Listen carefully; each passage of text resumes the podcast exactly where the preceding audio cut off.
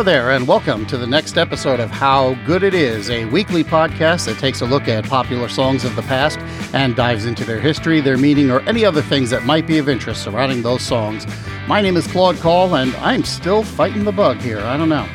If you want to get in touch with me, probably the best way is to find me on Twitter at How Good It Is Pod, or you can leave a comment on the website, howgooditis.com where you can find some additional trivia, some follow ups, and other stuff that I found interesting. And don't forget to check out and follow the show's Facebook page, which is where all the action is.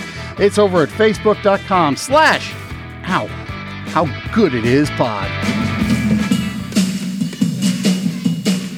In the early and mid 1960s, Motown Records had a publicity tactic of packaging concert tours of its artists and occasionally performers from other labels around the country. Pretty much their entire roster would go out and perform, with the established artists publicized as the headliners, and the up and coming acts would get an opportunity to get some exposure and develop their live performance skills. And it was during a Motortown revue that Stevie Wonder finally scored his first hit. Stevie Wonder was born in Saginaw, Michigan in 1950. He was the third of six children to Calvin Judkins and songwriter Lula Mae Hardaway. He was born six weeks premature, which, combined with the oxygen rich atmosphere in the hospital's incubator, resulted in a condition known as retinopathy of prematurity, in which the growth of the eyes is aborted and causes the retinas to detach, so he became blind. Wonder said in interviews that he has no real memory of having vision and uh, considers himself blind from birth. When Wonder was four, his parents divorced and he moved with his mom to Detroit along with his other siblings. She changed her name back to Lula Hardaway and later changed his last name to Morris, partly because of relatives. He began playing instruments at an early age, including piano, harmonica, and drums. He formed a singing partnership with a friend calling themselves Stevie and John, and they played on street corners and occasionally at parties and dances. In 1961, when he was 11 years old, Stevie Wonder got an opportunity to sing an original song of his called Lonely Boy to Ronnie White of the Miracles.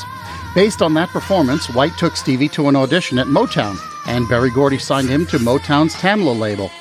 Wonder was paired up with producer Clarence Paul, who gave him the name Little Stevie Wonder, and for a year they worked on two albums. The first one was called Tribute to Uncle Roy, although it was released second and it's mostly covers of Ray Charles songs, but it also included this track composed by Wonder and Paul called Sunset.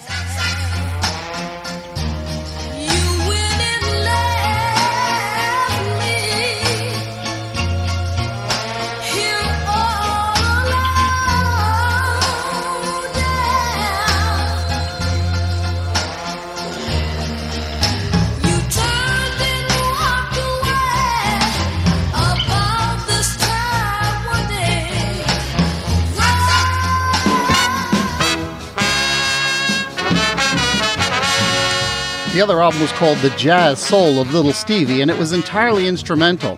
Most of the tracks were composed by Clarence Paul, but two of them were co written with Stevie Wonder, including this one called Wondering.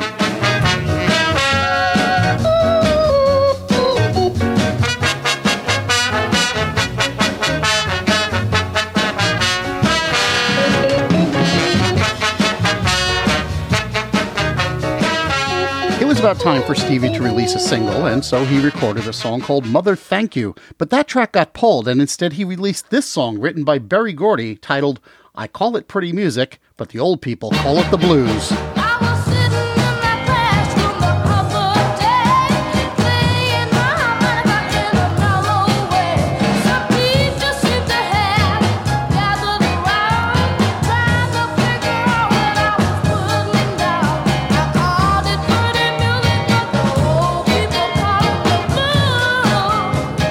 Incidentally, that's Marvin Gaye playing drums on this track. Now, Stevie Wonder's debut single was released in the summer of 1962 but failed to reach the top 100. In fact, it peaked at number 101. Two follow up singles also had no success, and what's more, the two albums didn't do very well either. So the folks at Motown were getting a little frustrated because they knew they had a performer with a lot of talent, but they still weren't quite sure what to do with him to get him to break out.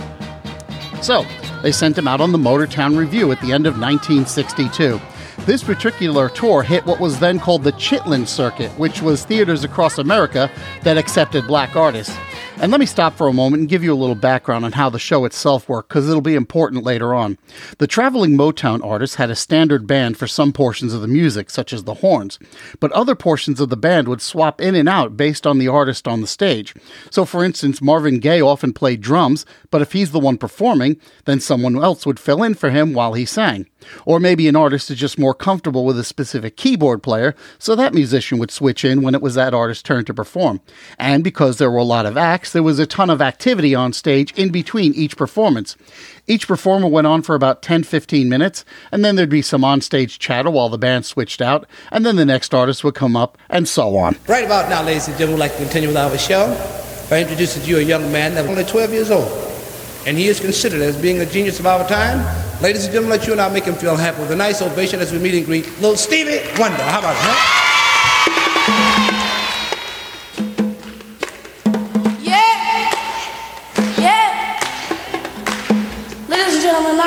Song taken from my album, The Jazz Soul of Little Stevie. The name of the song is called uh, Fingertips. Now I want you to clap your hand. Come on. Come on. Yeah. Stomp your feet. Jump up and down. Do anything that you want to do. Now, according to uh, Berry Gordy's biography, To Be Loved, this particular Motortown revue was used specifically to showcase a little Stevie Wonder and get him some name recognition. And as it happened, most of the performances were recorded. It was Stevie Wonder's March 1963 performance at the Regal Theater in Chicago that became the album that we know as The 12 Year Old Genius.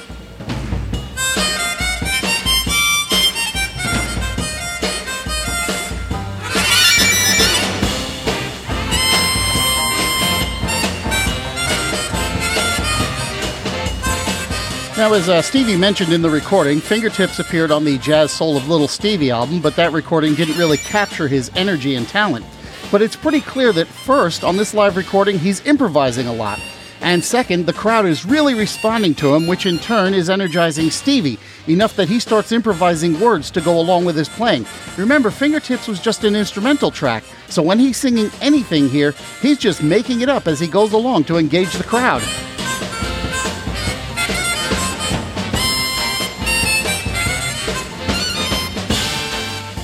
So let's jump ahead in the record a little bit because until now you haven't heard the part of the record that you've been expecting to hear. The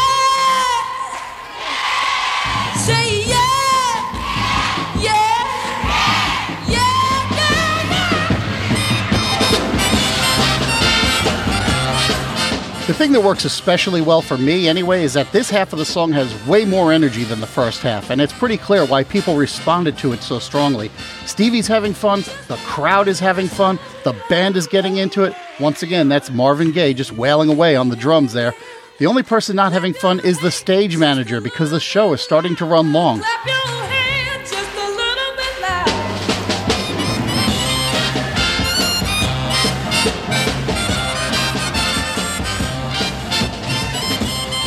Okay, we're going to jump a little bit again. Now, Wonder's performance is supposed to end here, where he busts out a few notes from Mary Had a Little Lamb. But listen carefully to what's happening, and then we'll go back and dissect it again. So goodbye.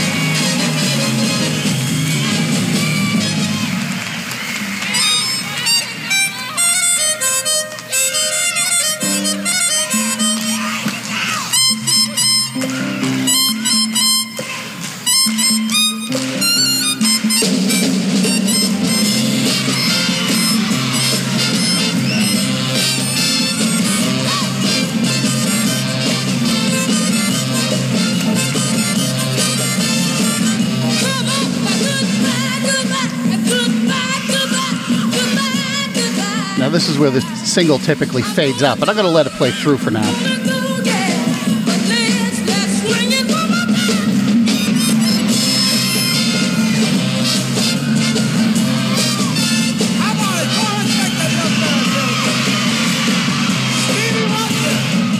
Okay, let's go through it again. He's winding down. In fact, he even sings goodbye. Come by, so goodbye.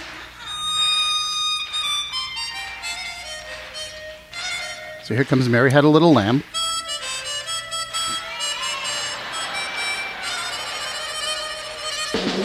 And there's some fanfare so he can exit.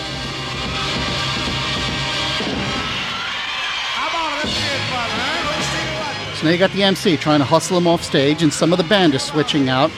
But now Stevie comes back to the mic for a brief encore. Now listen very carefully. After the first piano note, you'll hear one member of the band asking, What key? What key?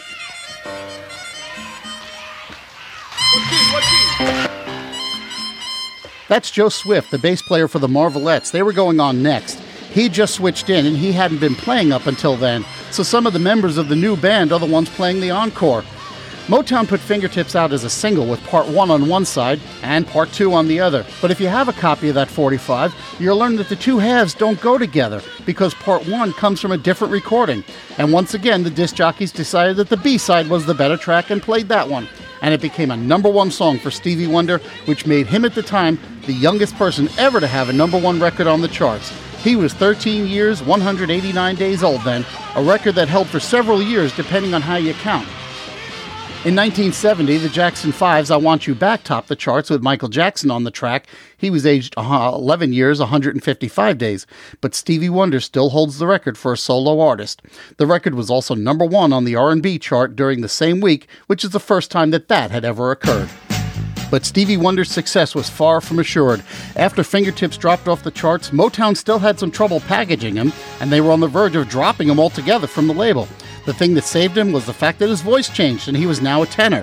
Based on a, a, riff that Wonder had devised, Clarence Paul and Sylvia Moy wrote Uptight, Everything's Alright, and that was the true start of his climb to stardom.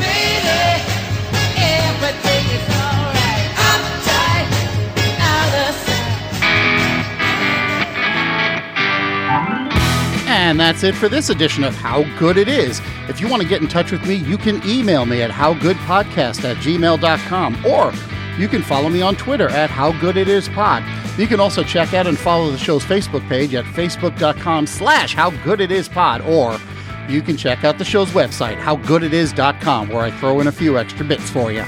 Next time around, we're going to discover how good it is to hear some secret title tracks. Thanks so much for listening, and I will see you then.